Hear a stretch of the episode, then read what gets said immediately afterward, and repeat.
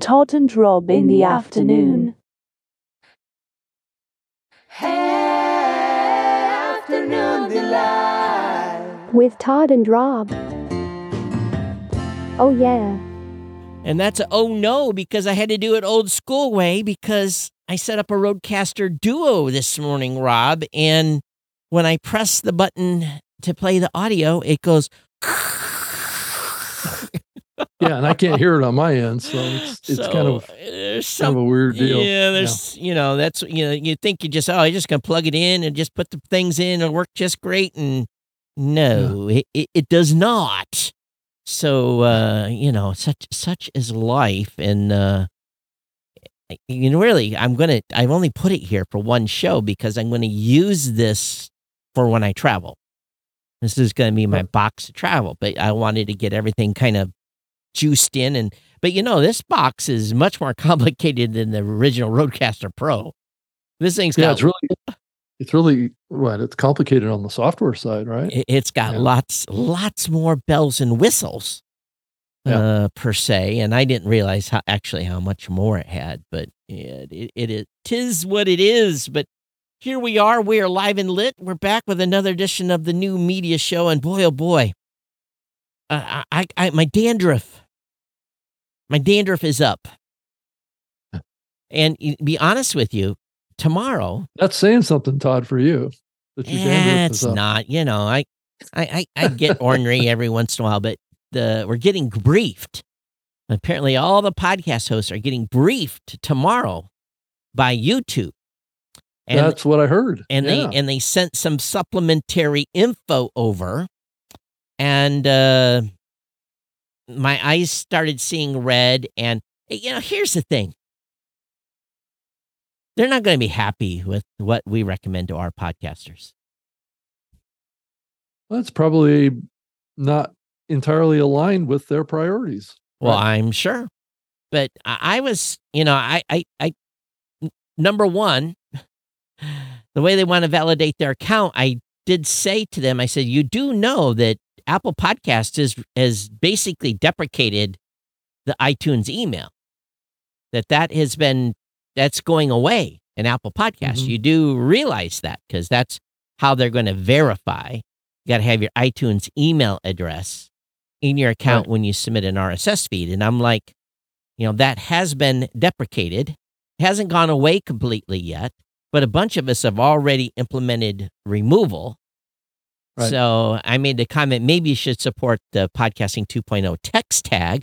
And I'm sure they have nary a clue about what that even means. And uh and then I, I kind of went on a rant. Um and this is before the meeting.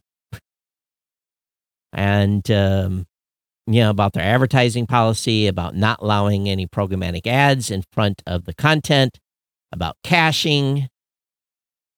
Um I, I'm serious now. If you don't already have a podcast, cha- or you have, excuse me, a YouTube channel, you're not going to get any stats from YouTube. You're going to have to go to their stats because they're not going to give any stats back to the podcast host. At least, I don't think so. And they're definitely not going to be IAB certified. At least, I don't think so. Um, Yeah, are they even members of the IAB? I, I have no clue. Um, th- th- their revenue numbers could probably fund IAB based upon membership levels by itself.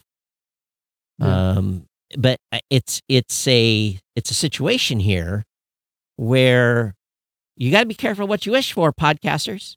I'm not telling you that you shouldn't submit your RSS feed to YouTube. Mm-hmm. I'm not telling you you shouldn't, but I'm telling you you should really think about it. 97% of podcasters will never meet the threshold. This is my main kicker. 97% of podcasters will never meet, meet the listening threshold to earn money on YouTube. Yet they are going to monetize around your content. Mhm. How many ads are going to play in your content? You don't know. You can do a host endorse ad in your content, it appears. Mhm. But you're, you you will they will monetize on top of your content. So you have to think about is it worth it? If you don't have a YouTube channel already, is it worth it to give up your audience's privacy? Number one. Number two, is it worth letting them take every dollar that they earn off you and keep that? Number, number two. And number three, it is going to require extra work because my understanding is when an episode is ingested over there, you're still going to have to go to YouTube and make the episode live because it's it's going to come into their system as pending.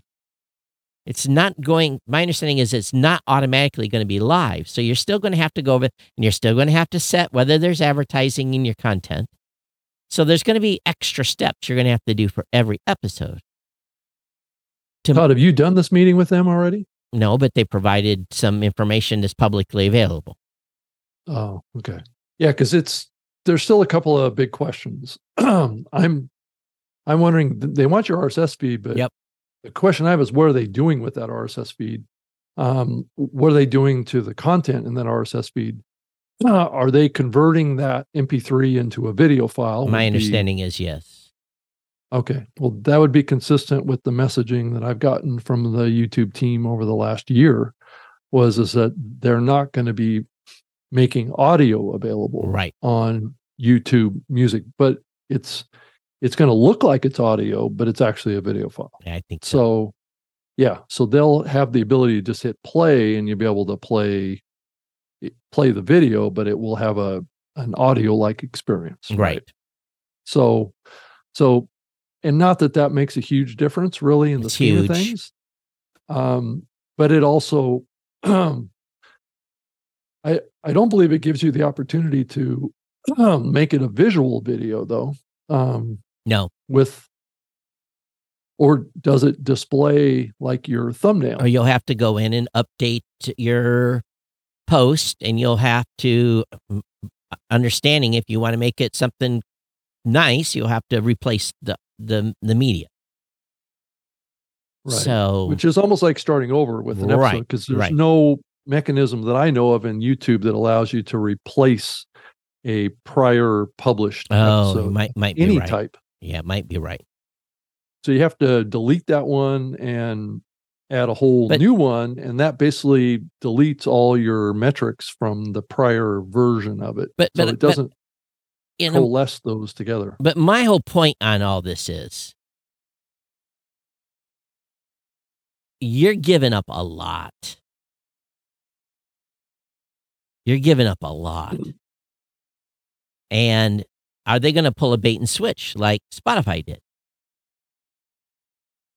Um, that's the question. Now, the only thing that's different with Spotify is we, we at Blubrry, we have pass through agreements. So when you say bait and switch, what do you? Well, they're going to come. Well, from my say. perspective, is that, you know they they're going to come back later and say, well, in order to do this, you you have to do it through YouTube. Like Spotify now, if you want video, you have to be on Spotify. You have to publish on Spotify. Right, published direct to them. Right, right. So, and they're not going to take video feeds. That's the thing I kind of laughed about. So, as my my video podcast feed will not work. Well, neither of them, um, Spotify or YouTube, are embracing video feeds, which Right, is kind right, of right. kind of silly when you think about it. So But- so my my actual podcast video feed cannot be submitted to YouTube.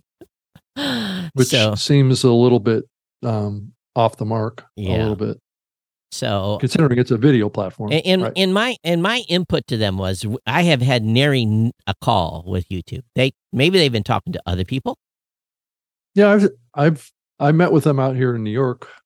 This was probably a year ago though, and then I've seen them at Podcast Movement a few times. Yeah, but it's So, just yeah. again they haven't had direct conversations where there's been this one on one. I have not had a one on one with YouTube at all. So I'm not. no, I do any- know that there was an announcement about a year ago that Libsyn had a had a relationship with them that would provide metrics back. So is to- it? So it's all you. It's all Libsyn's fault. I don't know that it's Libsyn's fault. I think Li- Libsyn may have been a little bit ahead of the curve on this, trying to get them to send them data um, back on based on the the plays on the platform Right. into the Libsyn kind of metrics back end. I don't actually right at this moment. I'm not sure that that relationship still exists. Um, I haven't gone over there to check on it, but but it was announced. This was probably eight months ago, probably. 1,701 sats from, I'm not going to say who, but they said F YouTube. So, you know, they're, they're, they're right in right in the comments immediately comes some comes some some podcaster feedback. Mm-hmm. So, but again, it's going to be the little shiny object. We've already got podcasters asking, how do we submit an RSS feed to YouTube? They're Yeah. all excited about it. But I don't think we're going to make it a destination. We might have instructions on the website on how to do it, or maybe we'll point towards uh, YouTube's own documentation, but I don't think we're going to have it as an official destination in our destination menu. I don't want to internally endorse what they're doing here. Well, in a lot of ways, some of this process is already existing. Um, I know that Libsyn and some of the other platforms have um, a pathway to publish into Right. to YouTube right now. That's fine. uh, That's fine. right. So for their YouTube channel, no problem. And again, this this show right now, we're streaming live on YouTube. We got people that are listening on YouTube. I have no problem with that. No, no, through the API relationship. Right, right, right. I know, I know. But again, yeah, so a lot of the platforms have this ability to check. uh, But the know, problem is I- I- post to Twitter. but the thing is, is for us, Facebook. the value of sending audio to YouTube is worthless. These, you know, you go to the podcast section of YouTube right now, and what is all it's all videos. There's no audio podcasts there. Yeah. They're not surfacing those. Well, let's Todd. Let's talk talk high level here. Um, what is YouTube known for? They're Video. they're known for for video experiences, right? right, right. So what they're trying to do here is get more audio experiences into YouTube, Yeah. which is which I think they've been thinking that this aligns with the YouTube music side, right? Well, okay. Um, so Not so much the YouTube um, dot com property, but the YouTube music property is where this is being thought of, right? And this is a way for them to hack their system to create kind of a audio experience in really what is a video file, but that process actually breaks the ecosystem of podcasting, which has always been the debate here is like, well, if they're going to convert it to video, it can never be a pass through, right?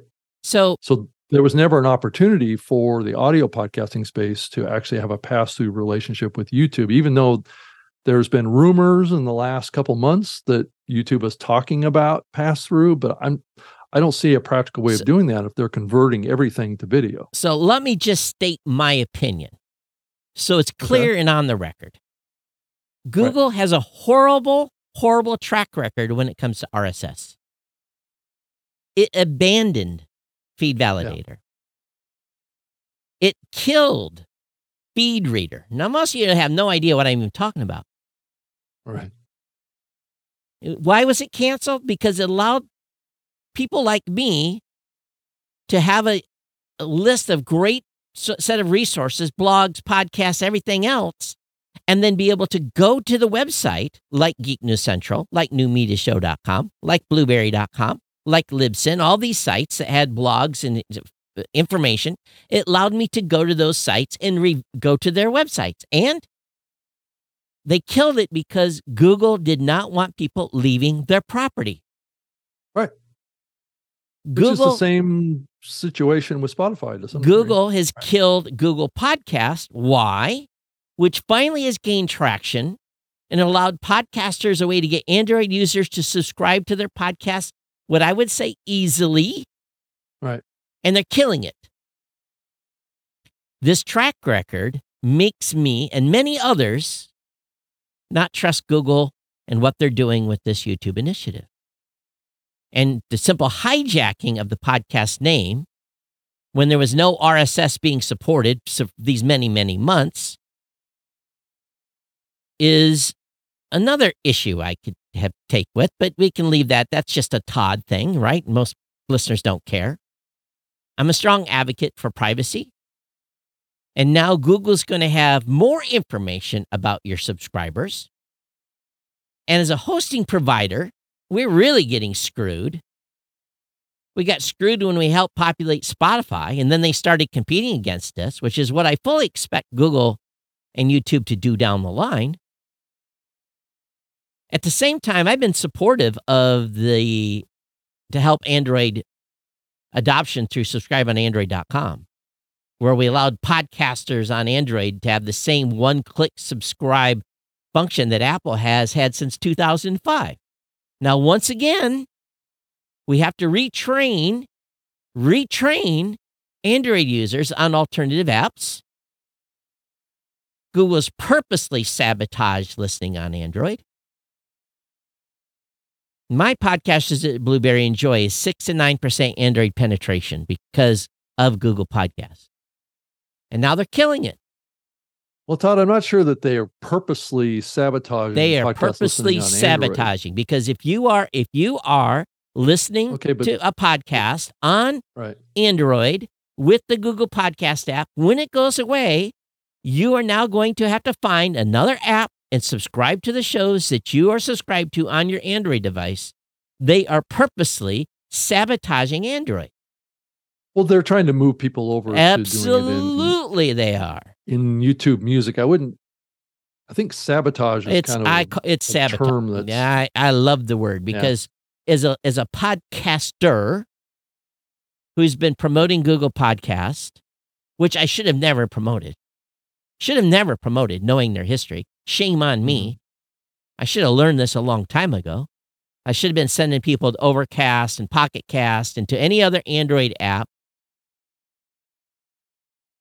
They, yeah, they- but that's not what your users wanted, though, Todd, or your podcasters. What your podcasters wanted you to do was support Google. Uh And I think back, if you think back to it, we were thinking that this was the second coming. it was, and bec- Right, they've al- and- in in my- for my so you can't really second guess yourself on that because I think just the scale of Google was an opportunity for so, podcasters. So now, now, Right.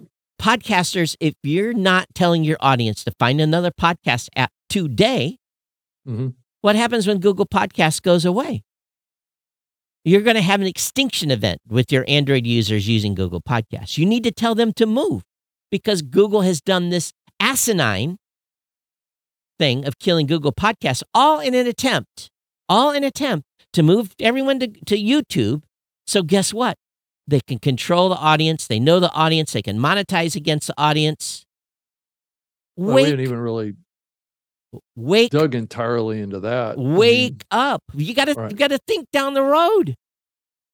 YouTube well, is Todd, YouTube the is expectation of Google is is that any any feed that is submitted to them is basically um, not going to include any dynamic advertising, That's right. Absolutely. which on on the surface makes sense because if you do support it, you're going to have a bunch of old ads Yep. in your permanent Eh, stored content. So what they're going to do is they're going to serve advertising around that that you're not going to get paid for. Right, but Todd, that's that's that's the consequence of it. But more from a hosting platform standpoint, Blubrry, Libsyn, all these, they're going to have to create a separate version. I'm not doing it. I'm not okay. doing it. Okay, then, then your your customers are going to submit Mike, um, shows o- o- over there that have permanent ads. they're going to have to they're going to have to know. Now there's other ways. There's other tricks we can use to serve a clean episode without Well, that yeah, that's all I'm saying is that it's a clean version that goes But- into YouTube. But the Right. problem in is the pro- and I'm not going to create a new feed for that. That's acidine. I can do through technology. Wow. Right. Okay. But the the the, the I situation. mean, however you want to do it, Right. I, I think uh, uh, Libsyn is going to create a unique feed. well, that's probably. dumb. That's that's the stupidest thing ever. Yeah, but that's what they do for all that's their that's destinations. that's still stupid. That's a form of lock in. I, I've said that for years. That was a marketing ploy to get people stuck on Libsyn and having 10 feeds or 10 different destinations. I've always said that. That was acidine.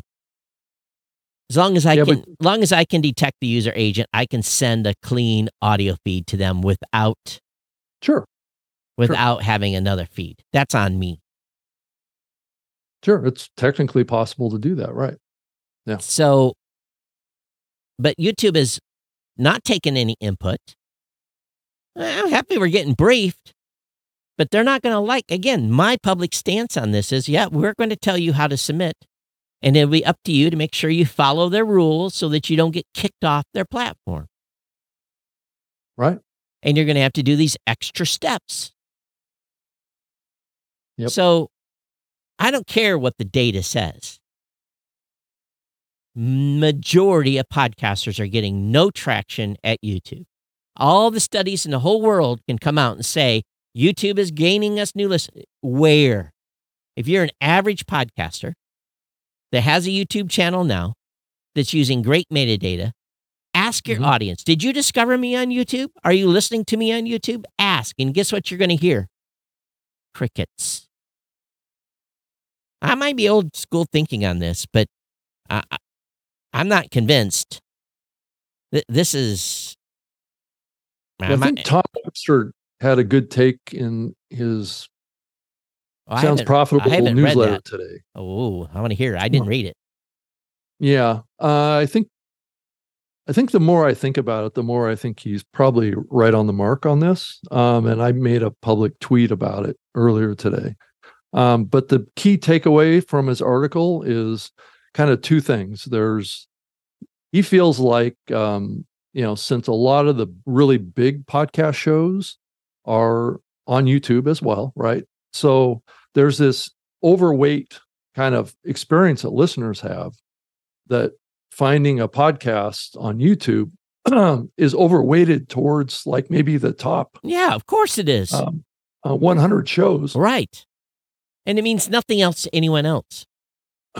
Right. And then the the other part of this is that he feels like that the YouTube platform, if you really think about all the creators over there, they're really um the creators over there are actually names like people, right? Not shows per se, right? So when you think about even even my channel on on YouTube is named Rob Greenlee. It's not named the name of my show, though it could, right? Um, that, that that is an option. But his argument is is that really YouTube is a place for um, to discover a particular podcast host, right? A personality. I mean, if I look at my own channel, I, I've got four different podcasts in my channel on on YouTube. So it's not like I'm focused on one show to drive people to that show. It's more like people that want to hear what I have to say go to YouTube to hear a variety of Right. content. And I'm not saying that's entirely what's going on here, but it's it's a symbol, and I think he may be a little bit onto something here that people uh, watch a lot of Joe Rogan on YouTube, even though he's not a podcast on He- Joe Rogan. They on- watch clips because he doesn't have his full show on YouTube. So right but but people are finding the personalities and the names that they associate with podcasting over there So is Tom even though having it's a- not even full episodes so is Tom right? having a change of heart on YouTube? So by the way, mm-hmm. ten thousand sats from Adam Curry. The YouTube talk is killing me. Well, I Yeah, I, I know well- it is, Adam, but we have to hammer this home that this is not necessarily a good thing. yeah i mean and there's a whole nother layer of topic here when it's when it comes to even what's going on in YouTube from the standpoint of the creators on YouTube as well and which isn't even part of this conversation Right, yet. right. it's like well once you're a creator over there and there's a strong history of YouTube you know uh, taking more of the of the ad revenue Yeah, of course they take a huge period amount. of time. They did the same thing with um, AdSense. They've done the same thing over the years. Is that the creators, as they as they grow, get a smaller chunk. So this is why 2,222 sats from Mike Dell. Google no longer uses "Don't be evil." This is where the we come back where we come back. Yeah, so it's a very powerful platform. Let's be entirely frank about it. I Uh. mean, it's it's it's the number 2 search engine in the world and it is probably I would consider it the number 1 search engine for for media You content. for how to. Yeah, I, Kidrian says okay. my greatest concern is Google and YouTube censorship history. That's another thing. Well, that's another element to this Yeah, too is the that's right. moderation over there and the content um blocking and, The and the op- technology that's the being applied. open. So what really Google's really not supporting RSS because if No. your RSS feed changes, they don't do nothing. You have to still go in. They're using it as the initial, you know, gulp. It's a to- way to grab content, Yeah, and but they're on their platform. and they're not going to update your show name. They're not going to update anything else. You're going to have to go in and manually do that. It's just a matter, and it'll wait. So it really, it's not even the only thing they're doing. It is, and you don't even get published automatically. Again, you have to approve the episode. Right. Eh, You know, Well, and also, Todd, one other piece of this that they haven't explained is what they're going to do with all of the RSS feeds that were in Google Podcasts. Are they going to automatically migrate those over to YouTube I doubt Music, it. or are they going to expect podcasters to get in and claim it? like I said, we'll find out more tomorrow. But I am sure that knowing them, there'll be some sort of an extinction event over on Google Podcast. That's my guess. You know, on the surface of that, it doesn't make a lot of sense to do that. Um, But guess what? They a lot of stuff they're doing doesn't make any sense. because it still makes sense for Google to be a place where people can find podcasts, right? I mean, to completely strip it out of Google, uh, it kind of flies against the face of it. It should be a resource to link to shows potentially in Google Music, right? Or, or in YouTube Music, Who knows? It's going to be a Um, cluster anyway because Ah. or into Apple or into Spotify. It, it should still do all that, right? open RSS and what we have built is going to carry us no matter what these folks do for forever many years ahead. We don't have to worry about these folks. You do what you want to do. You do you, boo, for where you want your show to be consumed, how you want it to be consumed. But again, um, we're again we have to remember that the success the absolute unequivocal success and the trust that just came out in report that we've established as podcasters with audiences is because there's been no gatekeepers. There's no one that's been able to say todd you can't publish your show. Rob you can't publish your show susie you can't publish your show and make it available for syndication to whatever platform you want this is what Open RSS has allowed. Right. And we need to not lose sight of that and not look at the little shiny, dangly, you know, silver bar that's being waved in front of you that will probably end up being a lump of coal. Better the word is the diamond they're shining. That's a better analogy. The diamond they're shining in front of you. And yet in the end, you end up with a lump of coal in your basket for Christmas because they want your listeners. They want more metadata on your listeners. They want to monetize against your listeners.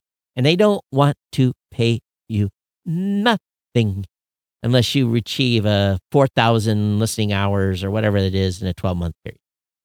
They're a for-profit business, so Yes, they're going are. to squeeze you as much as they and can. And they're not going to, and they're going to treat you just like Spotify treats your uh, music artists, giving Mhm. them, giving them trinkets for millions of plays. And if you want to be a YouTuber, be a YouTuber. Right. If you want to be a podcaster, you can be a podcaster, but just understand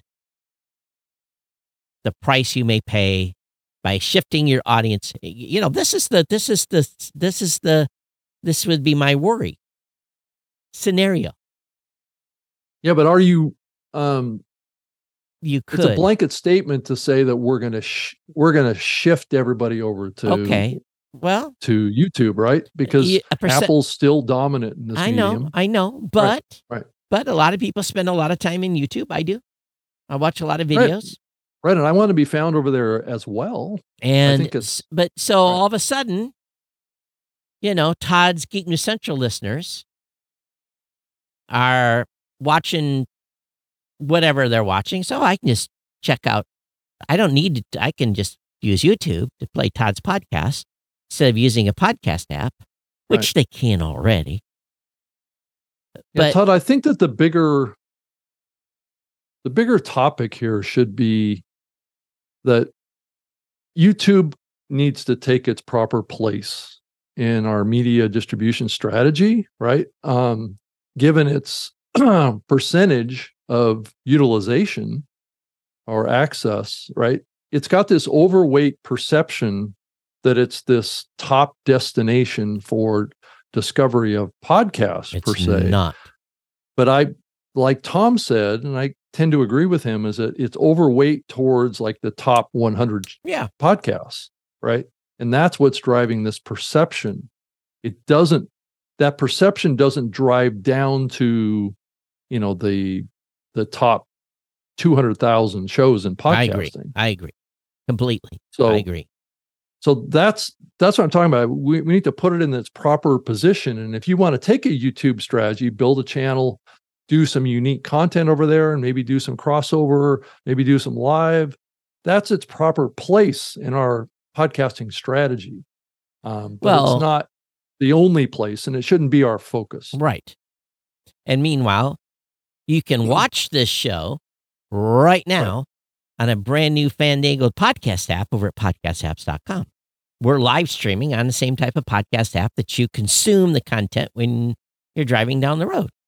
And just like Adam Curry's doing right now, you could be sending us 20 sats per minute uh, to the show. We want to thank Adam for doing that, watching live. And uh, you know, and and the boosts that come in.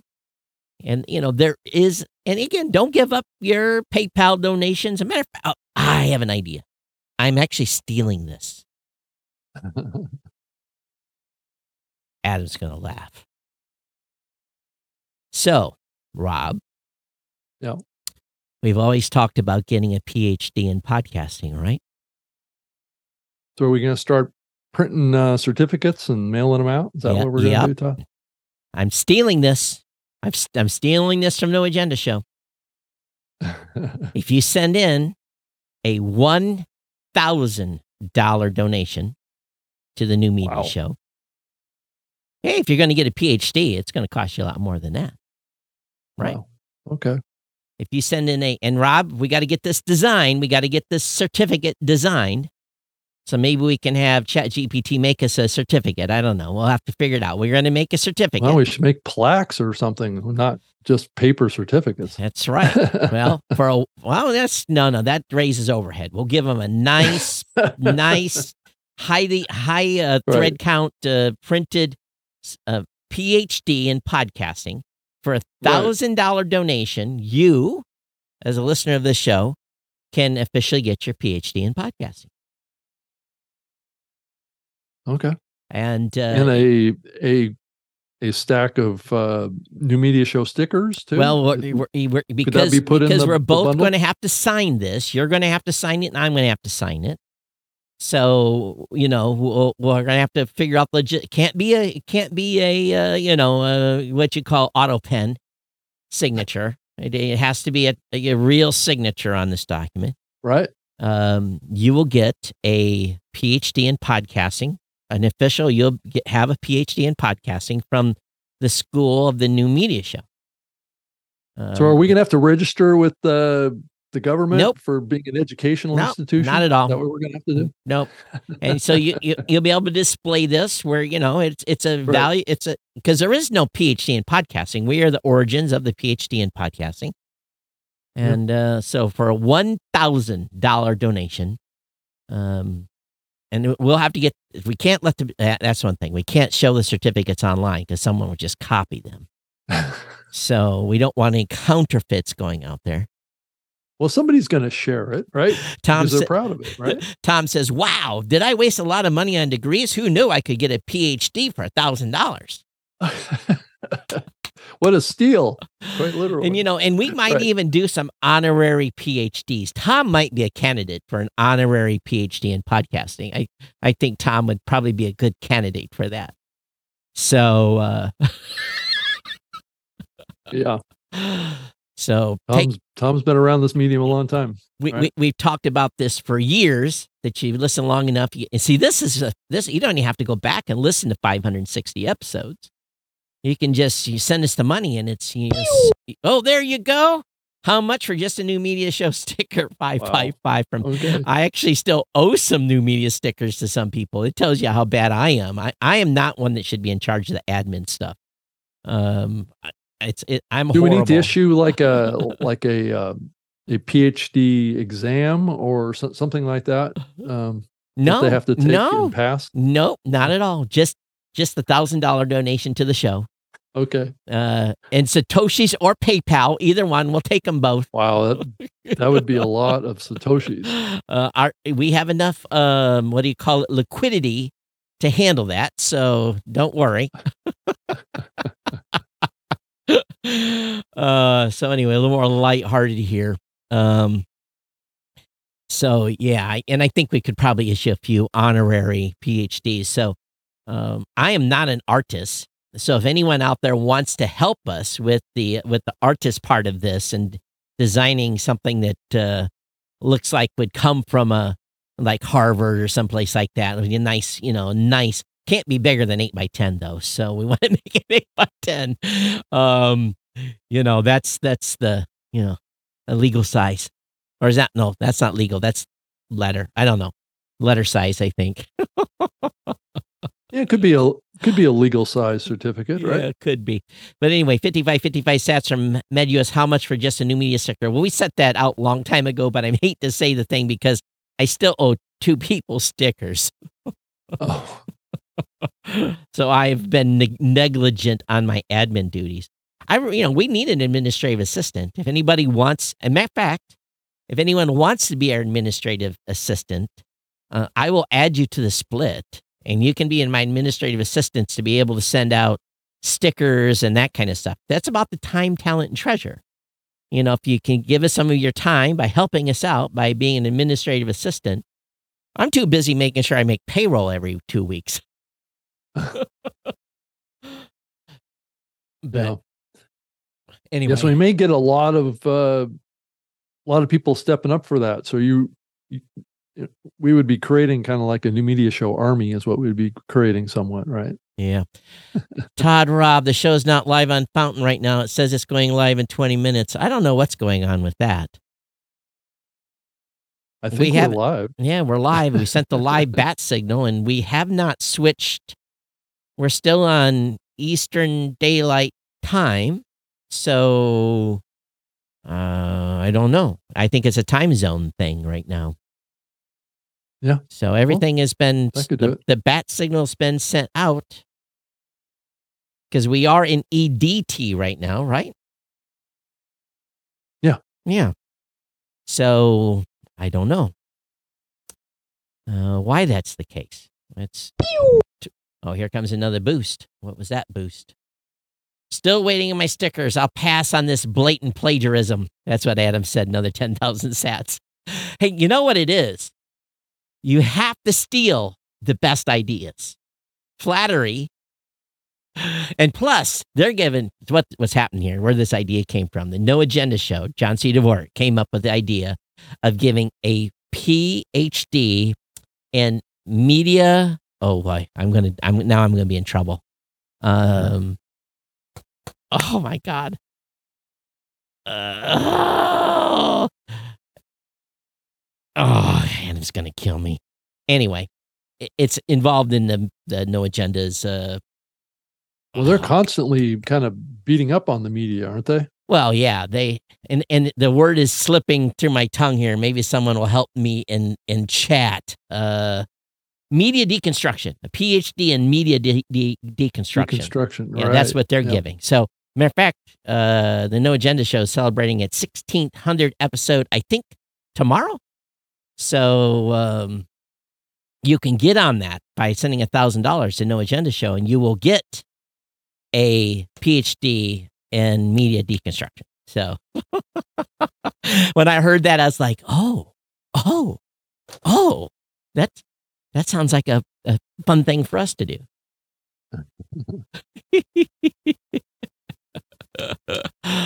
uh, yeah. So David says, "Yes, I'm still waiting for my sticker pack." Uh, see, I got to write some notes down because I that's actually I'm I owe three people stickers. Adam too. After I specifically asked him for his address twice. Horrible. Anyway, okay, so that was the fun thing I wanted to talk about after us bash me bashing on YouTube. But I do agree with Tom's assessment. Yeah, and it's given an o- overweight perception to YouTube's significance in podcasting is that these really huge shows are doing a lot of this convergence strategy. They're doing stuff on YouTube as well as in their podcast, and and lots and lots of people but, are thinking that that hundred or two hundred shows is pretty much all of podcasting. And but it's, yeah, it's and it's not. it's not. And the thing too is is you have um two different strategies. We've talked about this previous episodes. We can, you can go back and listen to the back catalog on this show. We've talked about you need two different strategies if you want to build a successful YouTube channel. So, did you know, Rob? This this comes as like the most shocking the most shocking discovery ever that podcasters are the most treated personalities in the United States. Most trusted. Most trusted. Right. The second most trusted are those YouTubers. Right. And the data was related, released by ACAST. And again, it goes back to what I said last week. As AI becomes more prevalent and AI is putting out more articles and more content, at some point, people are, it's like your show, The Trust Factor. Mm-hmm. Are you still doing that? Or has that pod yeah. faded? Okay. Mm-hmm. No, so, no, no. I'm still doing it. So we have original voices. Now, you, you like it or not, we're pretty original voice here.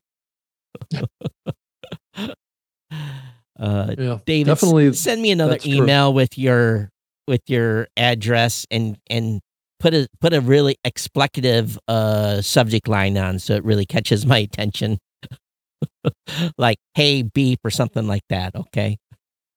Well, Todd, I think that that that comment you made that podcasters are the most trusted personalities among U.S. consumers is really a lot of the reason why we've seen kind of audiences decline in mainstream media um, is because people are gravitating increasingly over to you know more normal people people that are doing niche content doing more authentic and real and trying to you know do the best they can to say what is really going on in the world. And this whole free that's why free speech and these online platforms is so important.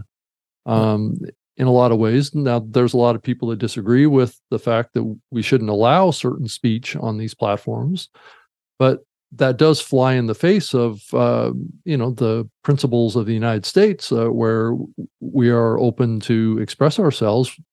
Not that doesn't um, cause us not to be right liable for the things that we say or face consequences from the things that we say. It's just we shouldn't be denied saying things that people don't like. Uh, and I think that's the challenge that we all face in the media landscape today is that if we don't like what's being said in mainstream media, guess what? We're moving over to independent media because we trust them more than what we're being told in mainstream media. So, you know, that that's why this is important. And it's, you know, YouTube is certainly part of that. So um, let me just right. give you some perspective. So I flew out last Friday. What day did I fly?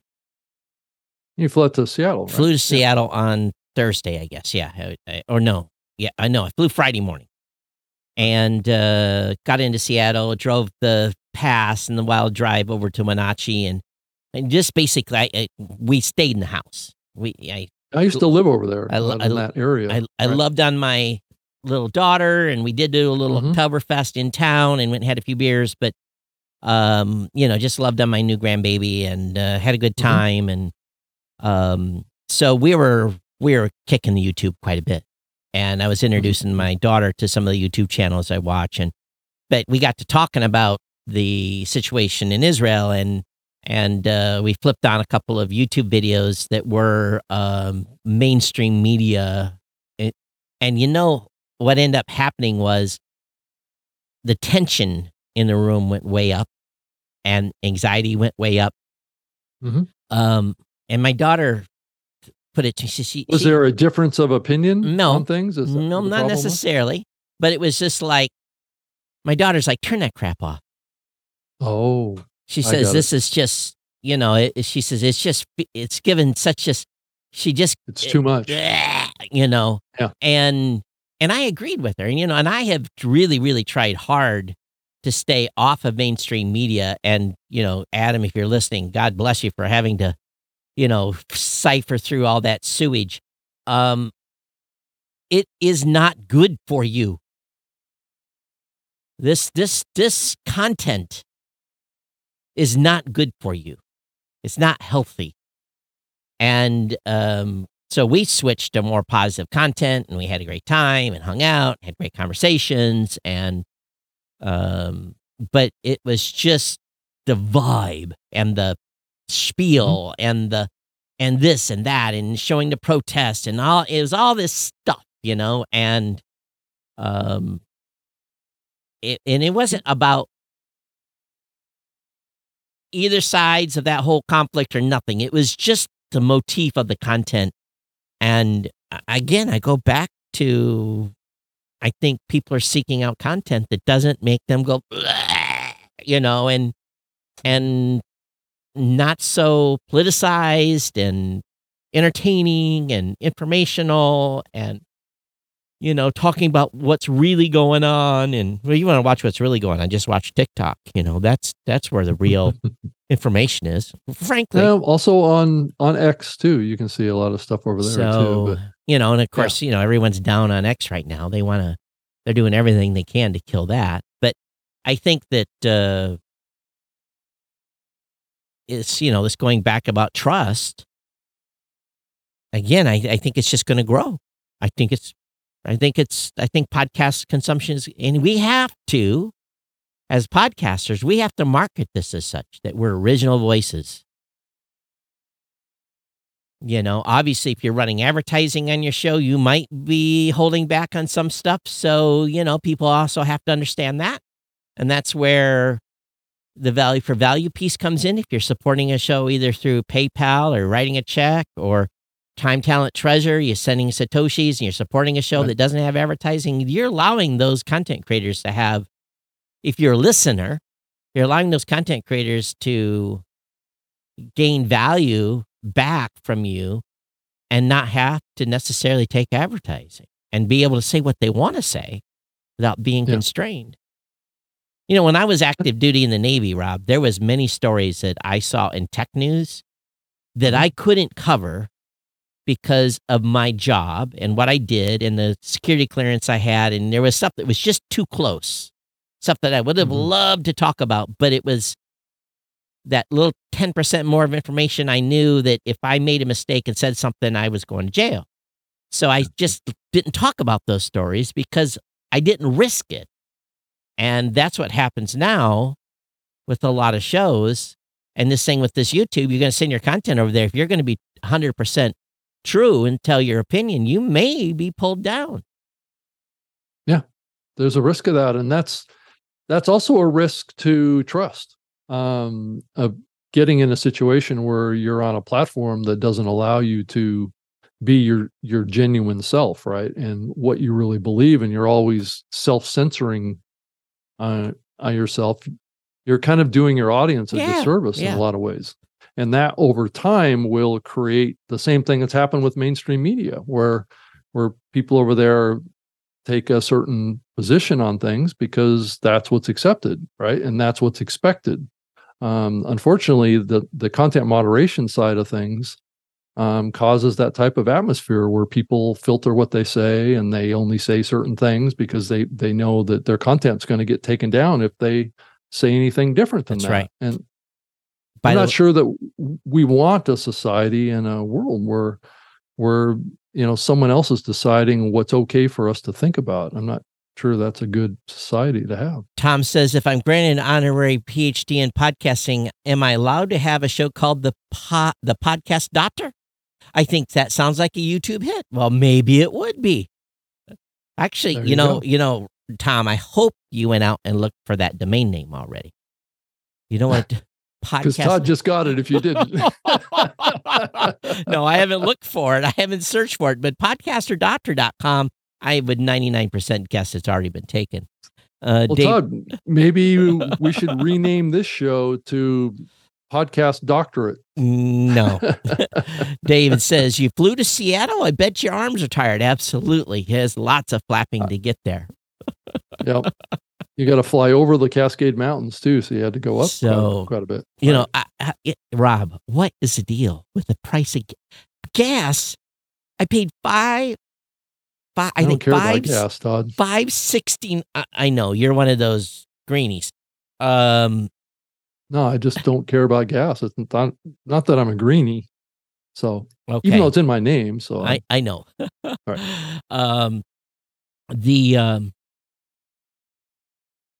yeah, podcast doctors already purchased. Five, I think I paid five sixty nine for gas Yeah. or five forty nine. I only pay uh, the gas pump here was three twenty seven in Michigan. I was like, Mhm. wow, it's that West Coast tax.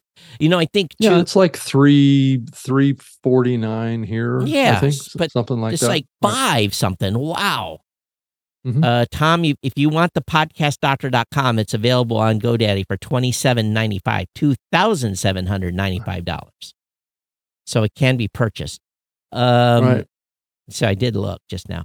The um, well, again, I you you already heard my experience with a Tesla, so Uh, yeah, yeah. And I don't think you had a good uh, good experience. I'll no, I did not have a good experience. And the and this town, I actually asked somebody recently. There's now two chargers, but one of them are broke in my town. Two public chargers and one's broken. This town of twenty five thousand people. So I'm sure It's, the it's it's probably not a Tesla charger. It's probably you know Charger America. yeah or yeah one yeah. Of the It's other one of those. Right. The closest Tesla charger is thirty two miles, I think.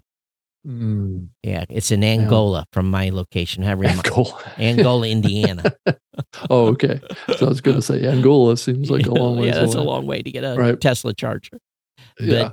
but um, yeah, I don't know. And Tom says, "Yeah, I'm good." But that actually sounds like a pretty good show name. Actually, the podcast doctor. We could be the podcast doctors. That would actually be a good good show name. Yeah, you could start a show on YouTube. Right. yeah, no. yeah. Um, No. No. what else was I going to talk about? Um, but anyway, I got off Oh. my chest what I had on my chest about YT. Yeah, it was a little entertaining to see this post in uh, Pod News um, from yesterday. It says, uh, "How can you make a whole podcast just using AI? No microphone required." And then also this comment that uh, your next co-host could be an AI. So, Did so if you have a hard time it? finding a real co-host, uh, you can just get a AI to banter with you on a podcast. Well, I think we talked about that on this show. Did you did you listen to it? no, I haven't I, listened I to it. didn't listen to it either. But I'm sure Yeah. it was a lot of work. Yeah. But you know, the way these tools are moving, yeah, who knows? I mean, I, I mean, increasingly, you can have conversations with these Chat GPT and other, you know, Bard and whatever. You can have a conversation with them.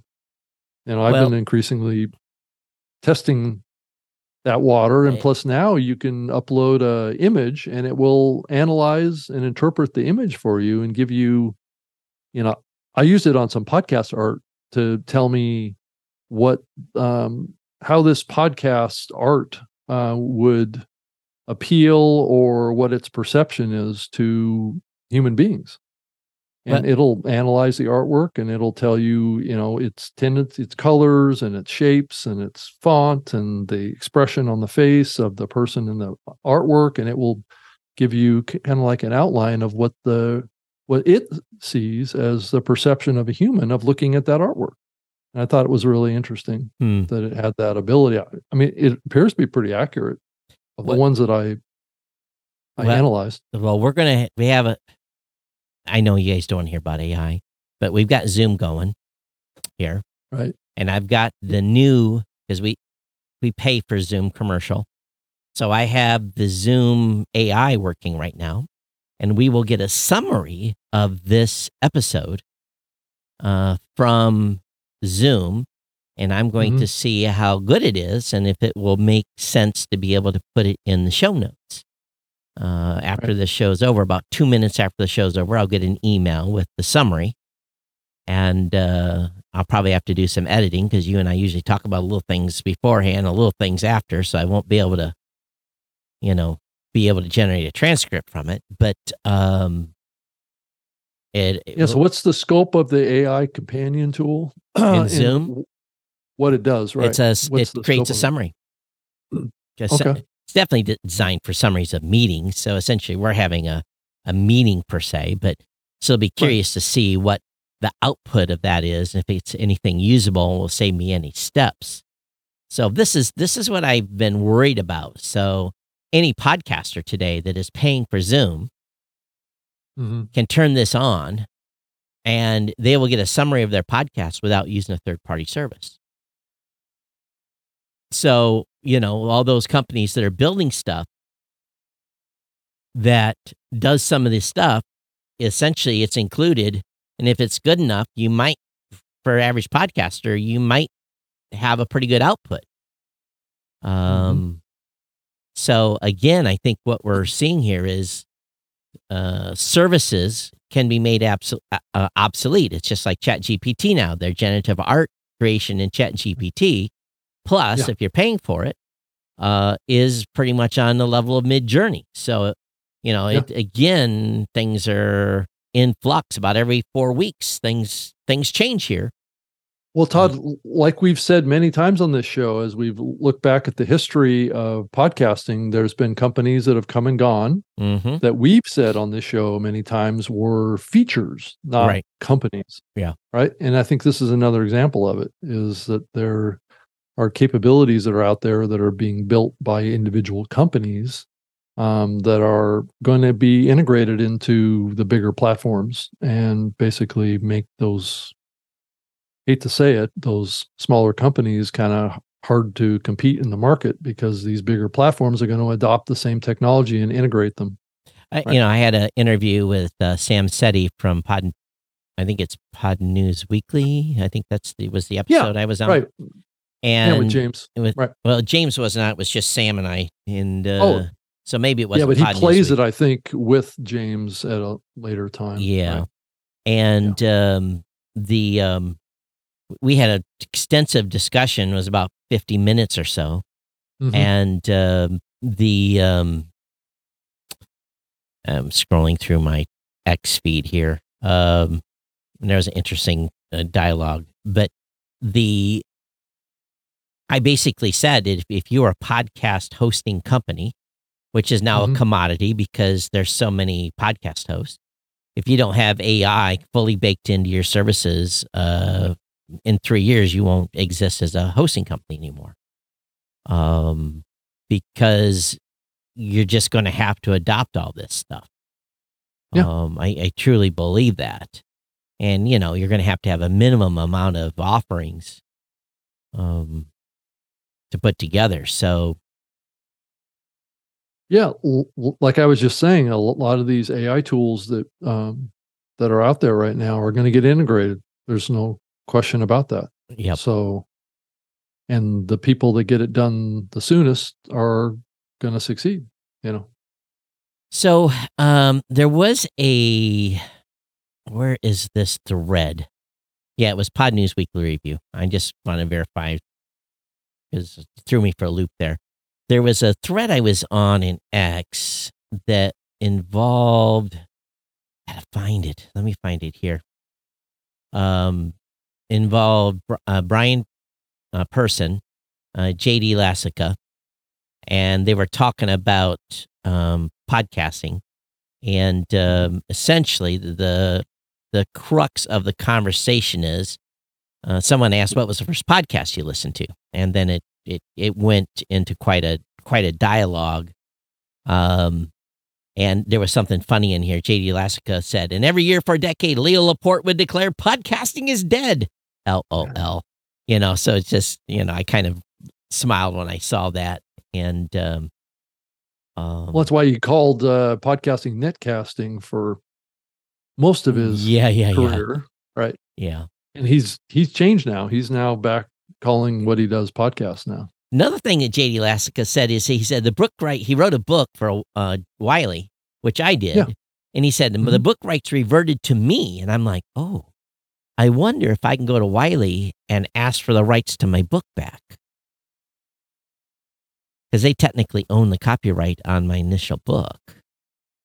So I didn't know you could I've negotiate. got your book right right back here, the I- one that you gave me I- back in I know, but I don't know, Yeah. if, you know, but he says I should, he made a comment to a book he wrote about uh Darknet and uh, he said I should update and reissue it one of these days. I'm thinking, hmm, if I could get my copyright back, it'd be a lot easier to update than it would be to completely rewrite. Of course, it would probably require a complete rewrite anyway.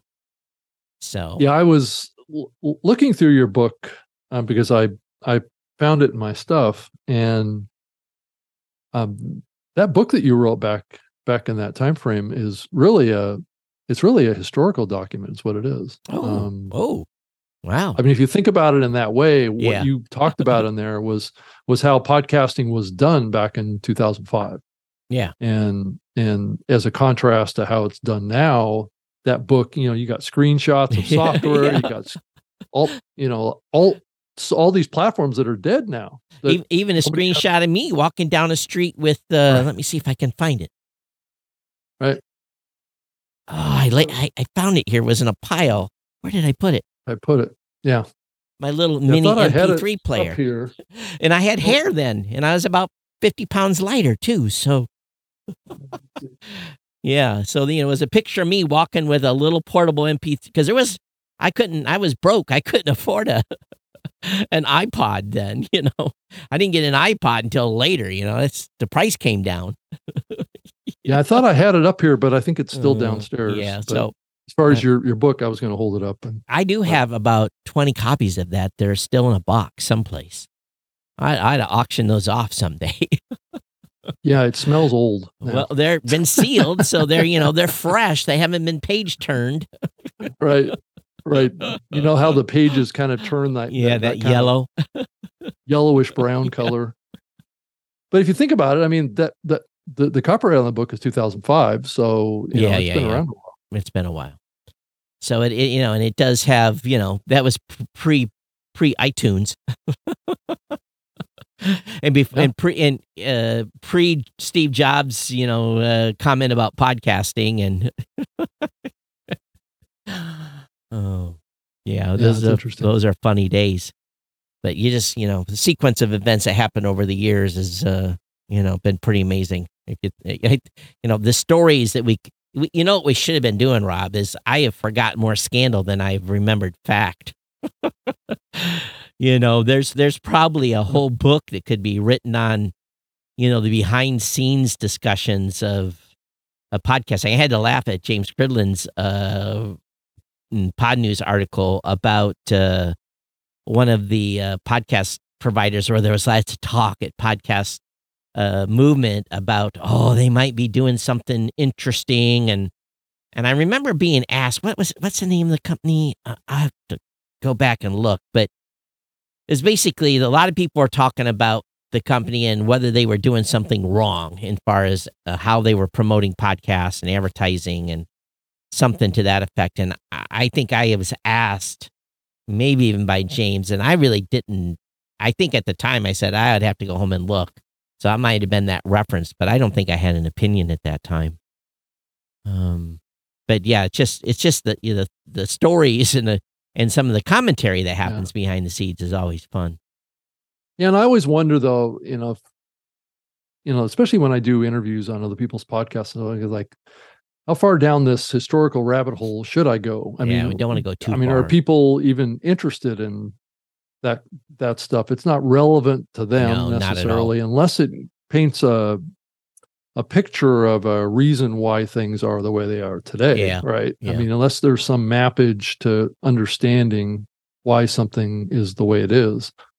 Um, it's I mean, that's what's interesting about the kind of renewed interest and if you can talk about that a little bit even on your own platform if there is a unique um, renewed interest in true video podcasting um, or or not could that be something that comes back Say that uh, again. well it's just video podcasting by its Oh. technical definition with an rss feed I we're mean, getting that we're getting more queries about it. Right are you seeing more accounts being created to create a video podcast I would or- say yes, but not dramatic. Maybe probably not going to be dramatic you know, right? maybe we get four or five inquiries a month about video podcasting per se. You know, Okay. asking us about most of the times we're asked about the specifics of how it can be done. And um, Yeah, I'm planning on launching one on your platform. So and matter of fact, I Coming saw up. that I saw that account creation here recently came across in my report. I was like, oh, looky there. yeah, So you'll so have I'm to give actually me in the process of getting it set up on your platform right Oh, now, an audio feed and a video feed. you'll have to give me the you're using PowerPress though, right? No, I'm going to use your Oh, you're going to use the dashboard. your platform for that, and then Okay. get a get a website out of it too. Okay. All right. Well, awesome. Yeah, let us know how that process goes. We're always looking for feedback. And uh, you know, that's one thing too is we keep asking, you know, podcasters will often be real real quick to complain about something, which, you know, if they're having an issue, we had an issue a couple days ago with uh, something that wasn't working and, you know, the, Mhm. dev team had to fix it. That happens with any tech stack and um we got a survey out for our listeners saying, "Hey, here's here's 11 things. R- You know, rack and stack these on where you think we should do next or what we need improvement." You know, and it's like it's curious to see those survey results. And at the same time, sometimes you're like, "Wow, you know, you always ask people are always telling us about stuff, but when we ask for input, they don't give us input." So, you know, I Mhm. think what you as a podcaster need to do. If you're listening whoever you're hosting with doesn't matter if you're hosting with buzzsprout libsyn podbean Blubrry whoever if you want something you need to it's like the you know the squeaky wheel gets the grease right? Be, be the one that's the you know greasing the squeaky wheel saying hey hey hey hey hey i could really use this. We had one suggestion that came in last week and said it was simple it was about a podcasting 2.0 thing. Can you import my chapter files and we're like, oh, we haven't been. And I just asked the dev team, so oh, yeah, that'll be easy. Let's go ahead and we'll add that. And we're, we're going to release that on Monday. We're going to make it so that people are migrating to us can import their chapter files. So they don't have to do that. That's a podcast 2.0 thing. So we don't have to have this, people won't lose their metadata. But Mhm. sometimes people just have to ask. So I think as a those podcasters listening out there, you need to be proactive with your host and telling them what you want. Because sometimes stuff is simple. You know, that, that was like a three day dev work. That was easy. Right. And something we should have mean- already had anyway. Yeah, I mean, mo- most of the issues that, that that I've seen is are usually r- r- related to UI UX experiences, right? Of understanding the process of doing something or being able to discover something that you want to do. I mean, what the process is for doing that. I know it's the big thing that Libsyn struggled with for years was Yeah. trying to get that worked out. And our Um, UI stack just went through complete, you know, rebuild. And, you know, like just the other day, something popped up. We have the RSS feed in a certain section of the system settings. And then someone Right. said to us, Hey, I can't find my feed, can't my, and we need to have like five of those in a week. Well, maybe you Yeah. need to make it more prominent somewhere else. You need to make it so they can really, you have to make it a big, it, even though it was right there in front of them, it needed to be a bigger font. you know, something that stuck out. It's just l- little stuff that, you yeah know, i mean i i'm in your your tool right now um and it, it's it's a nice looking tool i have to say I mean, you've done a nice job. Well, compared to what it was. and that was painful. Yeah. That process to do that UI update was not. And we we hired someone outside the company to help us with that because y- you often need complete fresh eyes. And the person was a Yeah. podcaster too, so that kind of helped. That had UI UX experience, and uh, uh, Mhm. so uh, she was. it's such a hard thing too. I mean, it's such a hard thing to get right because every every human looks at things differently. And you know, I was involved a lot of that when I was working at Microsoft because I, I was always run through the ringer of going in and giving them feedback and getting eye eye tracking testing and that kind of stuff. I don't know if you've ever done that before. but No, we do hotspots and stuff like that. But you know, here's the thing it's too. the same kind of a concept. Yeah, right? the- it's the- the, hotspots. right. the the challenge comes in with us is because we really have well technically three publishing ways one Mhm. self-hosted wordpress with powerpress second they can use our dashboard or third Right. they can provide they we, they use the wordpress uh, site that we provide which is the same experience as self-hosted but when you offer like that's the advantage Libsyn and Buzzsprout and those other folks have. They have one one way to publish, but you're locked in. Then you're on their platforms. And for us, we've made it so see if you need to be on our platform, you can be. But if you want to be on WordPress and have your own .com, which we prefer, but that Mhm. split runs about 70-30. So um, that makes it complicated, especially when the WordPress users come on the dashboard. They're like, we you know they hit the you know create episode button. It says you know there's a little message that comes that says this is done on your site. You don't create an episode here. You have to go back to your you know.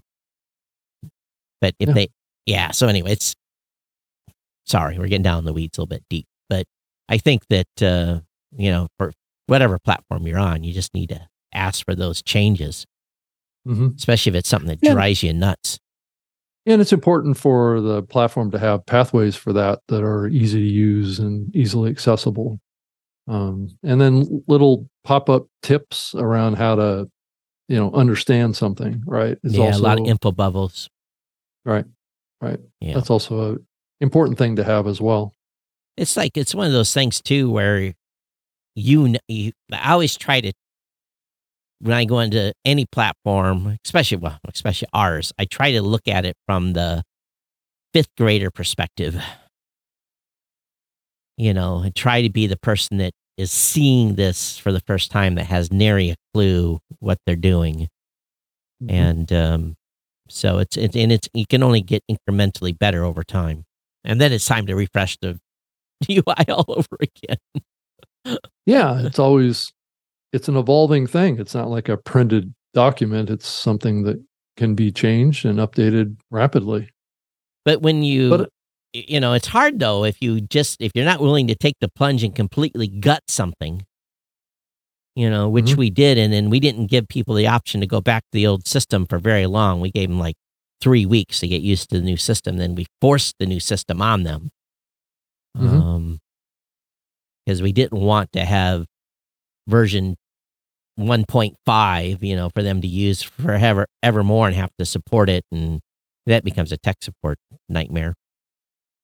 And I noticed that you have um, the value for value as a tab in your interface. That's too, right. Which I thought that was interesting.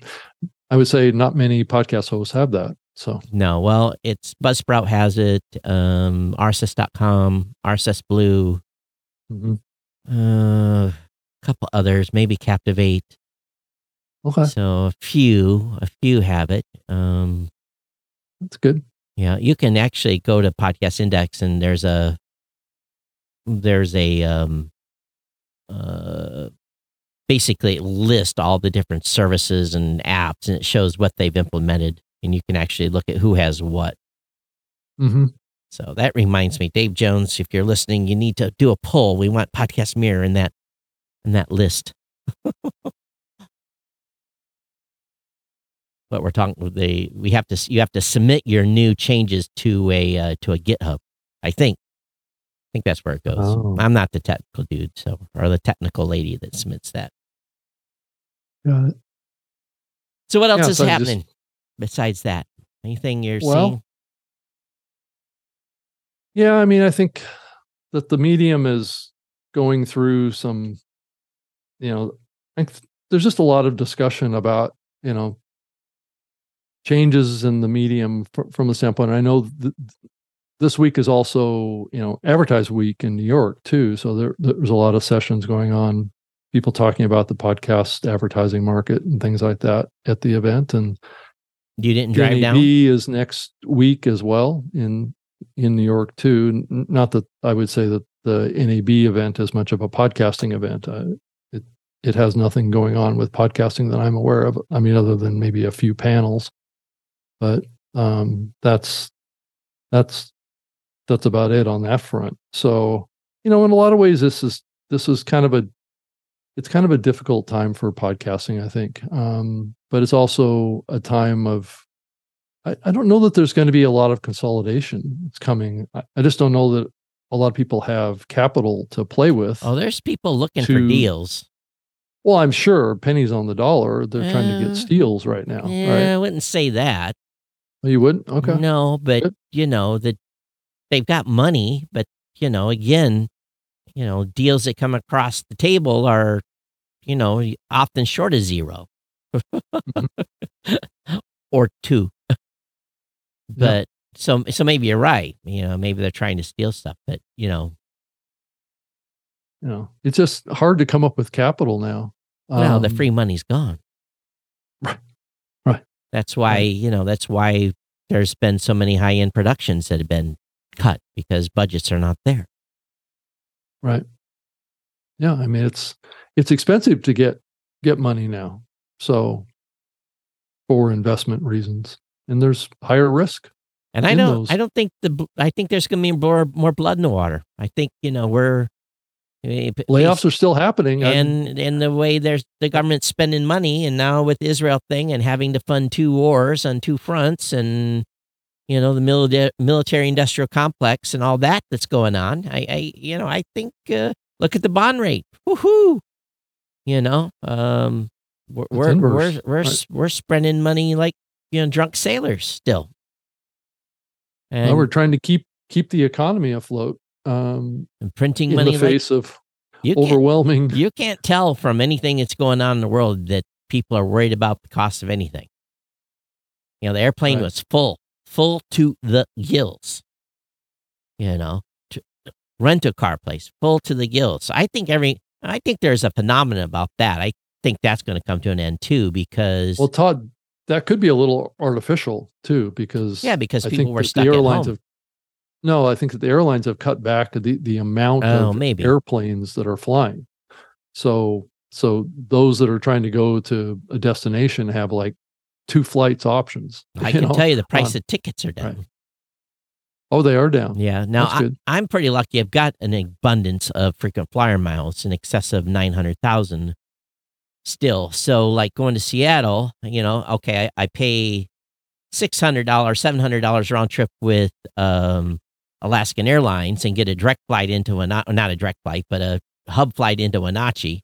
Or I spend, you know, 18,000 frequent flyer miles each way with United and essentially fly for free, I think you know what that that was a pretty easy choice, right? Mhm. um, and really the only expense I had was a rental car, and rental cars are that's the one thing that wasn't insane out of Seattle, which is so some cities are more expensive than others. It depends on how Uh, popular they are. Yeah. right. And what I'm starting to find now is um, parking. i- i- okay, this just sounds crazy. So I I'm two hours from Detroit. I'm three hours from Chicago. So what do I do? I have to go and park and pay sixteen dollars a day in Detroit, or I go to Chicago and I spend twenty four dollars a day for parking. That's okay Mhm. for two, three days. But when you get into 10 day, 15, 20 days, or however long you're going to be gone, that racks up. So um, on an upcoming trip, it's cheaper for me to do a one way rental of $40 to go to Lansing, which is only an hour away. Mhm. Drop the car, get an Uber to the sub to the train station, and take the train into Chicago Mhm. and save myself like four hundred dollars in parking fee for just a little extra time, probably double the time. You know, and I'm like, you know, who would think that you would, you know, try to save four or five hundred bucks on parking just so, you know, I think it's, I think for me, I found a new way to get out of parking fee, but I still have to pay Amtrak, which is, you know, like $40 or something like that. So I've never done it. I haven't done an Amtrak trip since I was 13 years old. But you live in the corridor. Do you take the train much? Yeah, if I go into New York, I I drive down to what's called uh, Fairfield and take a train in New York. How far, how much does it cost you to park at the place where you catch the train Six dollars. a day? So that ain't bad. Mhm. And then the train is But the probably train is like uh, thirteen fifty. Um, each way. I believe each way, right? Yeah. So, but That's- that's That's know, definitely it's an cheaper. It's- and but it's definitely hour and it's over an hour trip to get into But- um, but cheaper than Grand Central. cheaper than tolls. You couldn't get into Manhattan and park for a tenth of that. It's just a hassle. I've yeah, I've I've driven down into New York before, and it's really yeah, me too. I, I've driven in Manhattan. I won't do it again. yeah, but it's expensive to go there because you know, I mean, you typically unless you're taking subways or whatever, it's expensive to get around. I, the trick is to go to Staten Island, park at Staten Island, take the ferry across into you know Lower Manhattan. It's never easy going going into New York. That's No. for sure. Not at all. So It's it can take longer to go from here to New York and navigate everything as it is to like fly to Florida or something like that. You know, it's it's crazy. Yeah. so uh, anyway, I think we've we've run Yeah. out of stuff. yeah. Um, there's not a lot of more critical stuff that's been going on. yeah. So I'm going to be l- launching a new live show tomorrow night Oh. at 7 p.m. Oh. for it. Yeah. So so it's who's- to be who's live that on with? the Streamyard channels. So is that for Streamyard or who's that for? Well, it's in partnership with them, but Okay. it's it's it's really really my show. It's just on their their platform. It's going to be it's a partnership with them uh, around creating podcast uh, topic content um, for you know Streamyard users or ones you know if you're not a Streamyard user. So What's the what's gonna be the name of the show? uh, podcast tips with Oh, okay. uh, with with you know who. So I'm going to have guests on and things Okay. like that. Okay. Did you get? So I'm not going to have Did you get the, probably oh i said probably not have a guest tomorrow so it'll be a solo show tomorrow but but going forward um yeah i'll i'll have a cascade of guests on the show uh in you know various topics trying to talk about this issue with with youtube and and and what's happening with video and podcasting and things like that and how that world can be navigated. Um so that's not the only topic but that so- would be one. So if anyone has a RodeCaster Duo, what has changed? Because I loaded my maybe someone that's got one of these can tell me. I loaded my audio files onto a pad, Mhm. and when I play them, they're extremely low. I've got the vo- I'm using the headphone out, going to a channel on my mixer. Mhm. I wonder if there's a line setting or something that I've missed. Because it's one one sounds good, like this one. That one sounded good, but this one did not. I couldn't hear it though. You couldn't hear it. Hmm. These these RodeCasters are are complicated devices. They're not necessarily easy to get properly set up, but they you know it takes a lot of testing to get them just right. Well, I, I've had good luck with them. Uh, So this one is again. I, I've had no issue. Oh, I wonder. Let me try this. Hang on. Yeah, it doesn't sound right. Sounds. But this one, Well, you know that one sounds good. huh? these have have a lot of um uh like noise reduction, de-essers, filters. I Hmm. mean, there's a lot of comp- is compressors in these things. There's Yeah, I um, need to gain go. levels. I guess I need to go. sorts Need to go Right. look at the pad settings, and maybe that's what's going on. I tell you one thing I do love is the ability to go right and left on the pads. That is an absolute fantastic function of these things. And not having to use the screen. The screen is bigger. So again, this is just a temporary thing. I'm not going to be using this. I'm going to be using the old one here going forward, but I just wanted to get it dialed in. Yeah. For my Yeah, upcoming three weeks travel. Really, really powerful, powerful devices. I have to say. I mean, it's, but they are complicated to get set up. So if you get one of these things, expect a few weeks of testing Yeah, a little bit to of get time. them dialed in right. because Yeah. I definitely couldn't. Yeah, I was using the most simple function, and it it's kicking my butt. Hey, so what do you want us to talk about? We we made it in almost an hour and a half, but is there something that we're missing that you guys want us to talk about? I'm I'm done ranting. Uh, Of course, until tomorrow after I hear the YouTube uh, briefing, I'm sure I'll come back next Wednesday with my head still pounding. But So were those only private briefings to hosting companies? Is that what they are? I- think it's there's been a lot of people. Those I think those emails have been floated around. Hmm. So they have a live stream of the event or of the briefing. So I'd be curious to see how many people are on the live stream of that event tuning in because they they said we could share it with other team members. So No, or- send me the so the email. Mm-hmm. technically, Rob, you're not one of my team members. So Well, just say I'm your co-host on what one of your platform shows. Because I am. Oh, right. Oh, okay. I'm not hmm. affiliated with the hosting hmm, company Oh, Yeah, that's that's true, but it was for my for, for my host for my team members. So Your team members. Okay. Got it. Sneak me Uh, in. David Right. says the pads are about to get an update. Well, that's good to know. Definitely something going on there. Okay, everyone, thanks for being here. I'm Todd at blubrry.com, but you can send your complaints to Rob. Uh, but I'm at, Thanks, at I'm at Geek News on Twitter or at Geek News at geeknews.chat on Mastodon. Feel free to follow me. And again, we have been lit and live here today. So get yourself a new podcasting app at podcastapps.com. We do want to thank everyone for their boosts. Let me see if any more came in. I wasn't paying attention. Um, oh, Adam says there's no processing on the pad channels. I never drag and drop files. I record straight to a pad. Oh, and edit the ends. I will send you my configuration files. I have the dual and the two. No issues here. Oh, that's cool. Rob's 10,000 sats from Adam. Very awesome. Uh, Adams again said, uh, so anyway, thanks for the sats, Adam. Uh, go ahead, uh, Rob. I took your glory here. You did? You took my glory? Yeah, yeah, yeah. Go ahead. Um, I can be found on Twitter at Rob Greenlee, uh, Twitter X, whatever you want to call it. I think a lot of people still call it Twitter, but uh, and then you can send me an email, rob.greenlee at gmail.com.